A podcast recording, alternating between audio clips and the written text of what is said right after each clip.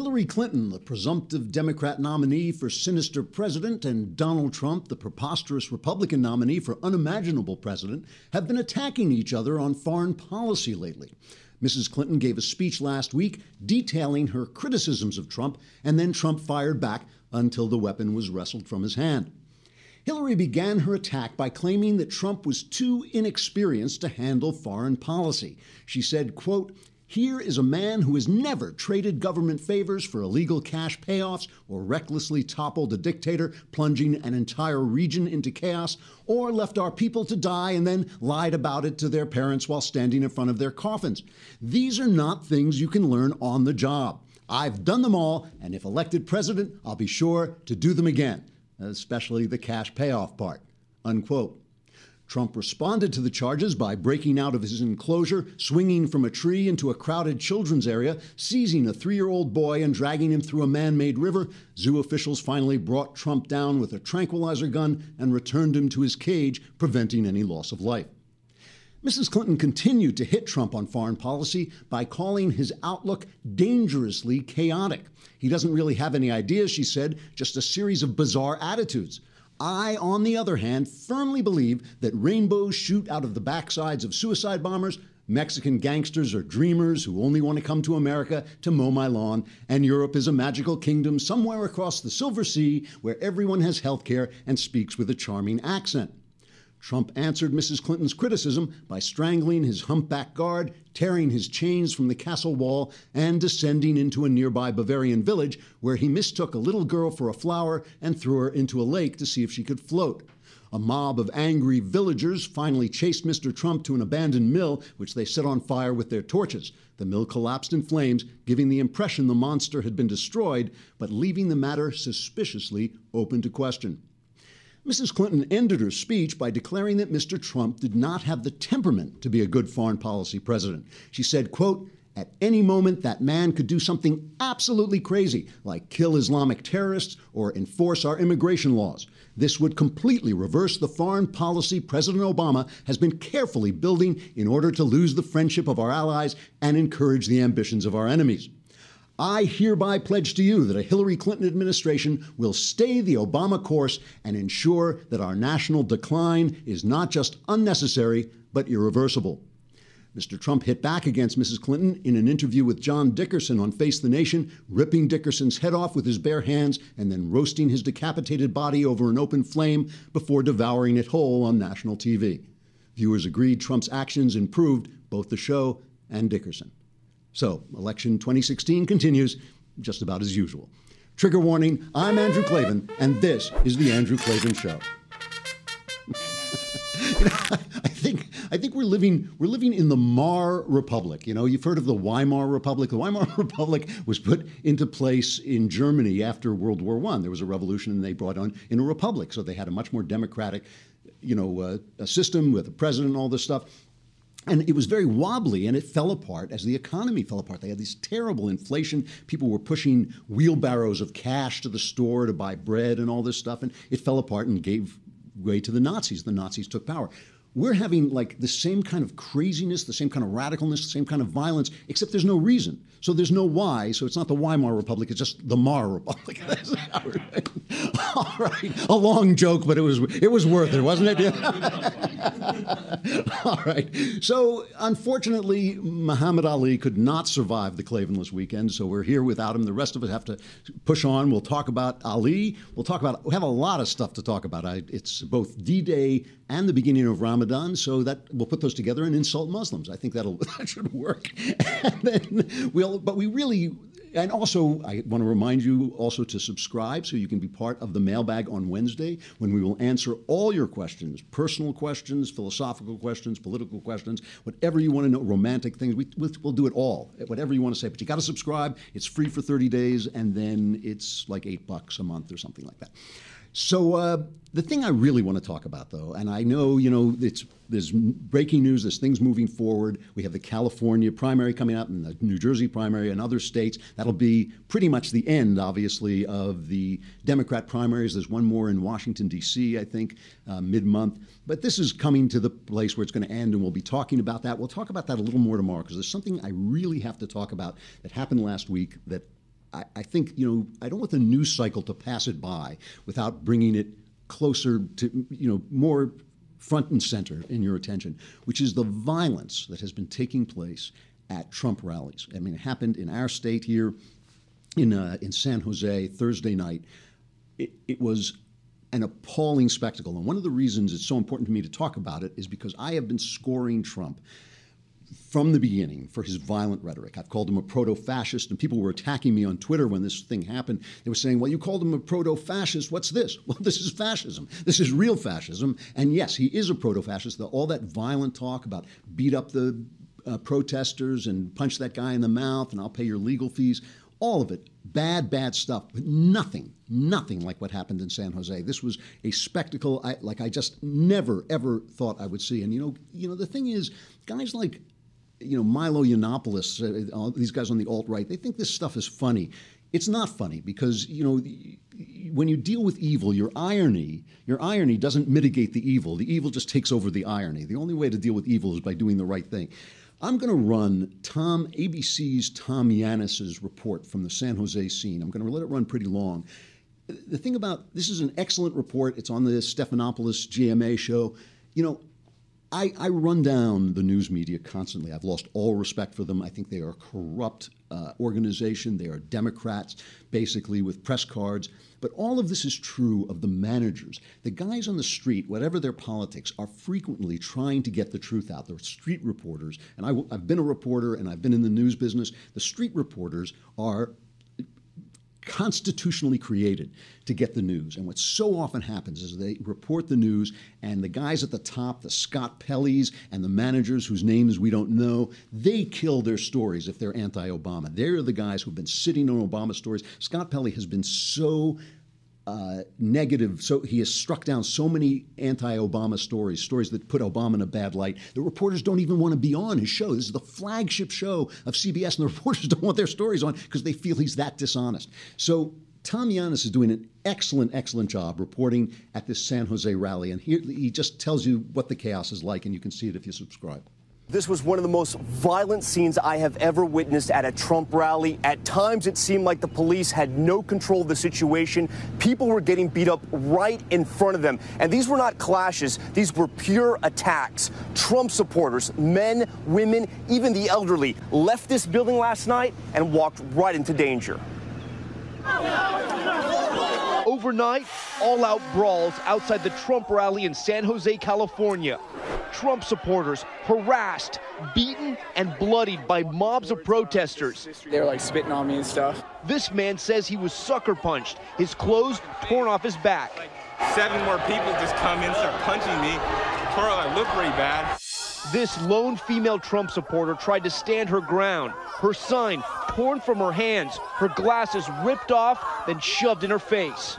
A woman wearing a Trump jersey cornered and then egged in the face. Fights breaking out in the streets all over the convention. Inside, Trump spoke to a large and welcoming crowd. We're going to build that wall. Don't even think about it. But outside, protesters accused Trump of being a racist and hunted down the people that support him. Another fistfight's about to break out right now. A Trump supporter is getting pummeled right now. That man eventually fighting his way back to police. At another point, protesters followed this couple, violently harassing them, then storming the parking lot where they tried to escape. Protesters shaking cars and smashing taillights. Drivers forced to hit the gas to get out. Police were there, armed in riot gear, but from what we witnessed, reluctant to initially stop or engage the protesters. Then this, a young man running in fear from protesters, then getting tackled before breaking free. We point him to police. There's a cop over there. This Trump supporter walking with his wife, spat on, bottles thrown at them, then punches. He says it was the only way he could get out. What am I going to do? I had, you know, 10 people throwing punches at me. This is so disgusting. That spectacle of that woman surrounded by these thugs, a lot of them wearing masks, by the way, if you couldn't see it, a lot of them dressed up so you can't tell who they are. The police standing by, and I know the police have a, a very tough time of it, but later on, the police chief and the mayor came out with a statement that was just disgusting, basically blaming Trump for this and, you know, not taking responsibility for the fact that they let this get out of hand. This is the face of fascism. And when it, by the way, one of my real objections to right wing in general is the overuse of terms like fascism and tyranny and this kind of uh, everything gets hyped up. And this is just part of what the media has to do to keep your attention because you turn them off if they don't get you excited. You know, if you don't get people ginned up, then people don't listen. And so they, you know, if, if Obama misuses an executive order, people start shouting tyranny, tyranny. That's not tyranny. That's the kind of thing that happens in a democracy. It needs to be spotted. It needs to be shouted down. This is tyranny. This is when people can't go to a rally without being surrounded, without being chased down, hunted down like animals. That that's fascism, okay? And there's nothing, there's no excuse, nothing Trump has done, nothing Trump has said. It make, gives an excuse for that. So here comes Hillary. We're going to play the third Hillary cut, and Jake Tapper has her on, and he asks her, "Will she denounce this?" And here's her milk toast, uh, lukewarm reply. I condemn all violence in our political uh, arena. I condemned it when Donald Trump was inciting it, and congratulating people who were engaging in it.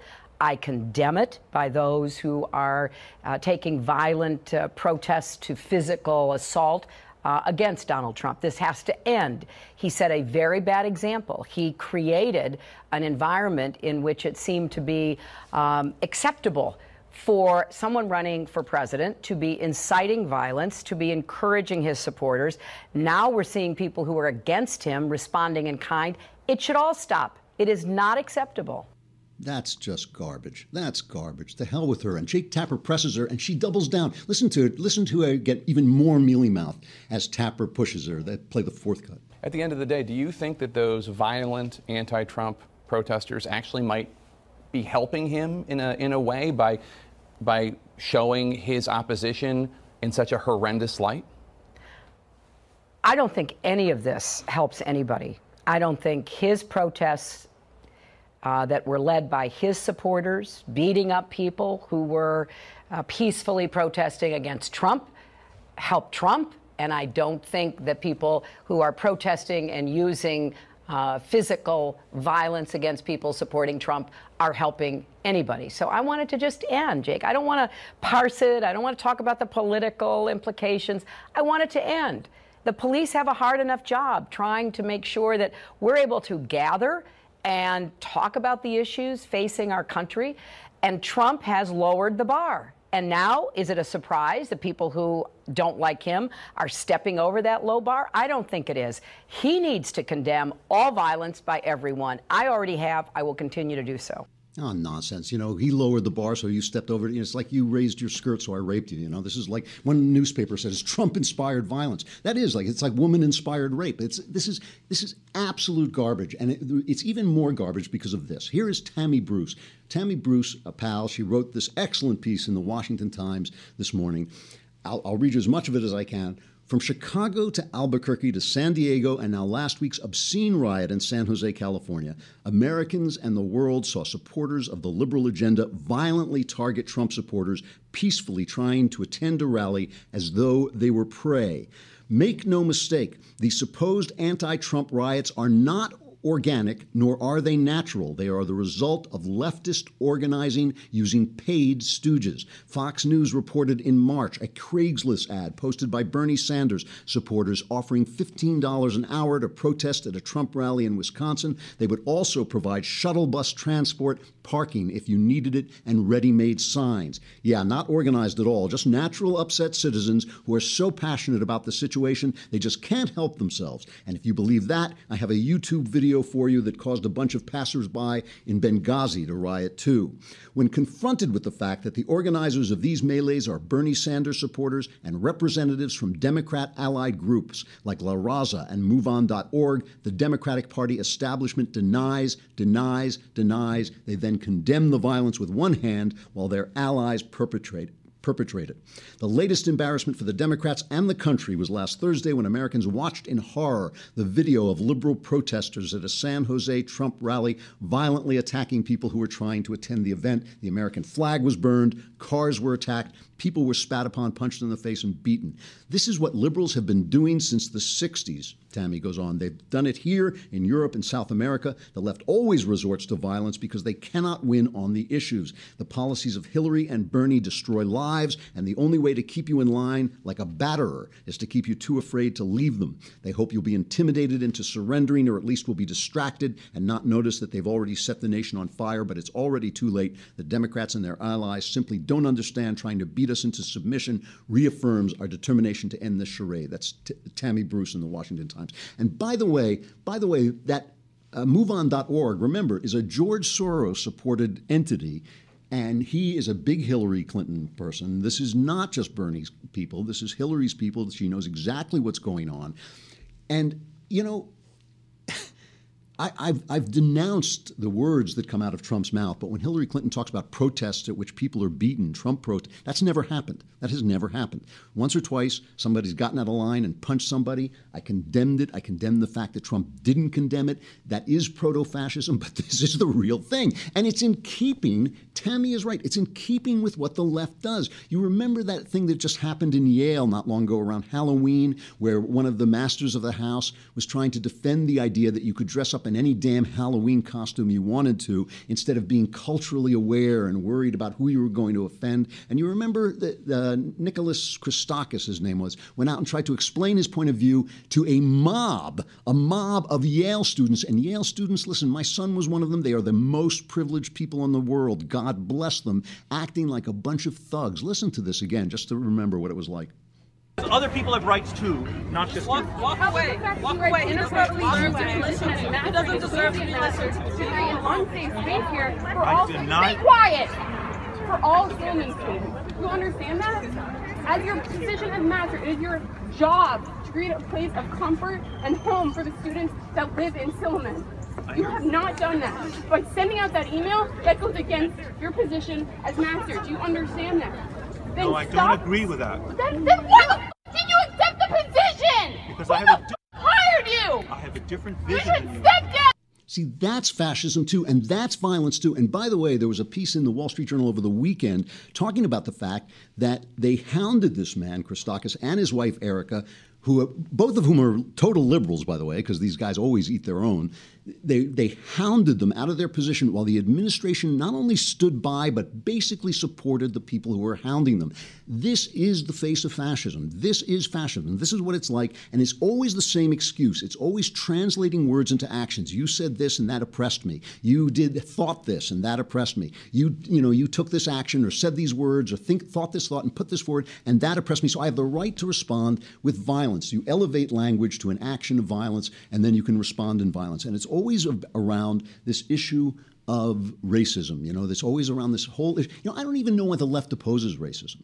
I don't even know. You know, they tell me that all morality is relative. They tell me that every culture is the same as every other culture. So why is a racist culture worse than a non-racist culture? I don't get it. I know why I'm opposed to racism. I know why I'm opposed because it says that God created man in His image, and then after that, God came down to earth and zipped Himself into a Jesus suit and told told us that to love Him meant to love our neighbor. That's why I oppose racism. That's why, and and none of that. Just like you know, they're always saying about religious people that they won't listen to the facts. I won't listen to the facts. Nothing you can tell me, nothing you can tell me scientifically about black people or Mexicans or anything is going to make me hate them because I know where they come from and I know whose image they're created in and I know my obligations to them. Why are why what does the left care? What is, if if it's all relative, you know, let's just have a racist culture. Why not? You know, I don't I don't get it. I don't get why they're so excited. Nothing they say makes sense. Which brings me to Donald Trump and the judge. Okay, Donald Trump is now under attack for his racist remarks about Judge Gonzalo Curiel. Gonzalo Curiel is a, an American of Mexican descent. He is presiding over this case of this lawsuit uh, of Trump University, people claiming Trump University was a fraud.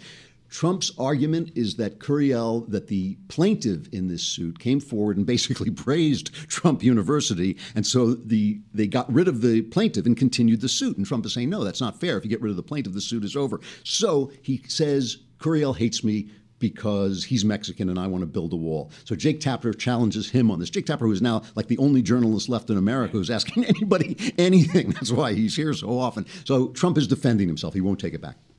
If yeah. you were giving me fair rulings, I wouldn't be talking to you this way. He's giving me horrible but rulings. I don't care if you criticize him. That's fine. You can criticize every decision. What I'm saying is, if you invoke his race as a reason why he can't do his job, I think that's why he's doing it. But I think that's why he's doing it. When Hillary Clinton says it's Hillary, a racist Hillary attack. Hillary Clinton is a stiff. If Hillary Clinton but Paul Ryan today, Paul Ryan today said he, he didn't care for the way that you were attacking this judge. Look, I'm just telling you, Paul Ryan doesn't know the case. Here's the story. Isn't it the defin- I should have won this case on summary judgment. This is not a case. This is a case I should have won on summary. Do you know the law firm paid Hillary Clinton hundreds of thousands of dollars to make speeches? Do you know the law firm? I do. And we've oh, reported. Oh, we, re- oh. we reported it on my show. Okay, good. Fact. Well, I'm glad you're the only one. The but law firm. Wait a minute. The law firm paid hundreds of thousands of dollars to Hillary Clinton for speeches. Before either of you were running for president, she were wasn't were it. Everybody fell asleep during a speech. Before okay? either of you were running for president, they did. But here's the, just the, the fundamental question. You know that they've contributed tremendous amounts of money to her campaign? Yes. Do you know they've contributed a lot of money to Eric Schneiderman, the, New York Attorney General? Here's my question. No, no. Do you know that? I did not know that. Do you know that these people went to every attorney general practically in the country that they could? And do you know this case was turned down by almost every attorney general from Texas to Florida to many of these uh, states? Is it not when Hillary Clinton says this is a racist attack and you reject that? If you are saying he can't do his job because of his race, is that not the definition of racism? No, I don't think so at all. Well, of course it is. Of course, Tapper's right. It is the definition of racism. He is mean, unless he has proof. Listen, it's possible that somebody might not like Trump because he's uh, he's going to build a wall. A Mexican guy of Mexican descent might not like Trump. That's possible. It could happen. The guy may target him for that. You got to have proof before you go racial on a guy. You got to have proof. But let me just point out again one of the things that we object to about Trump, or just about everybody here at the Daily Wire objects to about Trump, is that he's basically essentially a leftist. And one of the things, whenever when the New York Times runs a headline that says white cop shoots unarmed black teen, they are telling you the same thing Trump is, is telling you. They are telling you that that black, that cop acted because of his race. They are communicating that before anybody has any proof. They do it again and again and again. A white cop who shot a black teen, an unarmed black teen, always the same story. They are implying exactly what Trump is saying out loud. He is only sinking to the level of the left. And when even when he encourages violence, he is only sinking to the level of the left. The violence is inherent in the leftism, and it has been that way for years, and it's that way every time they shout down Ben Shapiro at a college or any other speaker at a college, and those that that woman was guilty of a kind of, of fascist silencing and intimidation that we've seen from the left for years. You know, all these years, people have been writing me saying the left lies, shouldn't we lie? The left is uh, intimidate, shouldn't we intimidate? And I keep saying no because we're the good guys. Well, congratulations, you've got the guy who is gonna is gonna bring you what you want, but I'm not sure you're gonna like it. I don't think you're gonna like it. I don't like it. All right, let's talk about Muhammad Ali. But before we talk about Muhammad Ali, we have to say, you know, the, one of the best things written about Muhammad Ali after his death at 74 uh, was by John Nolte, uh, one of the people I like best on earth, and who is now writing for the Daily Wire. I'm so thrilled, and and a Trump supporter, which says a lot of good things about the people who run the Daily Wire, including Ben and Jeremy Boring, that they have brought on somebody they disagree with to represent that point of view. Nobody can do it better than Nolte. I, Nolte is one of the best observers of the modern media, and one of the reasons I think he likes Trump so much is that Trump trashes the media. Muhammad Ali died. Nolte wrote politically, this is what John wrote for the uh, Daily Wire. Politically, culturally, and socially, Ali and I agreed on practically nothing. As a young man, the newly crowned heavyweight champ, fresh from his earth shattering upset over Liston, announced his conversion to Islam and membership in Elijah Muhammad's bizarre and racist Nation of Islam cult.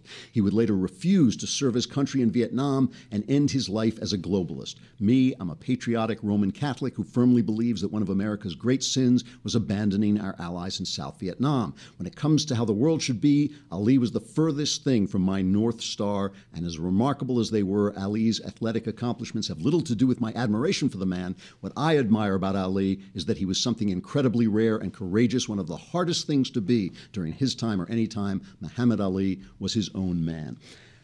I, you know, that's a beautiful sentiment, and it's part of Nolte's wonderful open mind. Uh, I don't entirely agree with it. I'm not a hero worshiper in the sense that I don't look at people who do great things well or think, do things greatly and think that they should somehow represent who I should be. Uh, you know, there's a lot of uh, gray area in what Ali did. You know, he was they took three years of his life away for the fact of his fighting life away. He was banned from the ring because he wouldn't go to Vietnam on religious principles.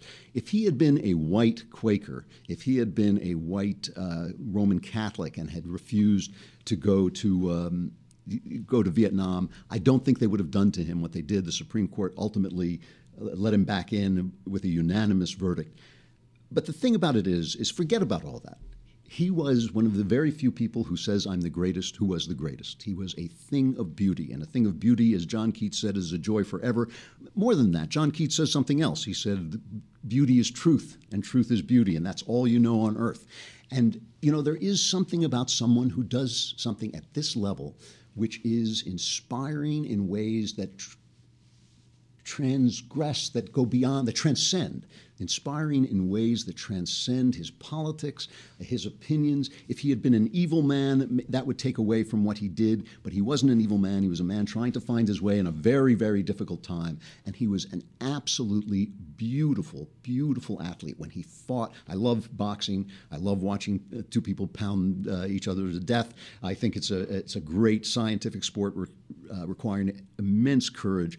He had immense courage and he had a style like nothing I have ever seen. If he was not one of the hundred greatest athletes who ever lived, certainly in America, uh, you know, I don't know who is. And it's just it's just a wonderful thing to see. And you have to look. You know, humanity is broken. Nobody's perfect. This guy did something great, greatly, and I think that that's worth remembering. And I was really sorry. He's one of the very rare ce- celebrities. When I heard about his death, I went, "Oh, you know, he was he was one of the greats." All right, stuff I like. And this is uh, interesting. This actually leads in to what I have to say about stuff I like. There, there was a show on AMC, a six part miniseries based on a John Le Carre novel called The Night Manager.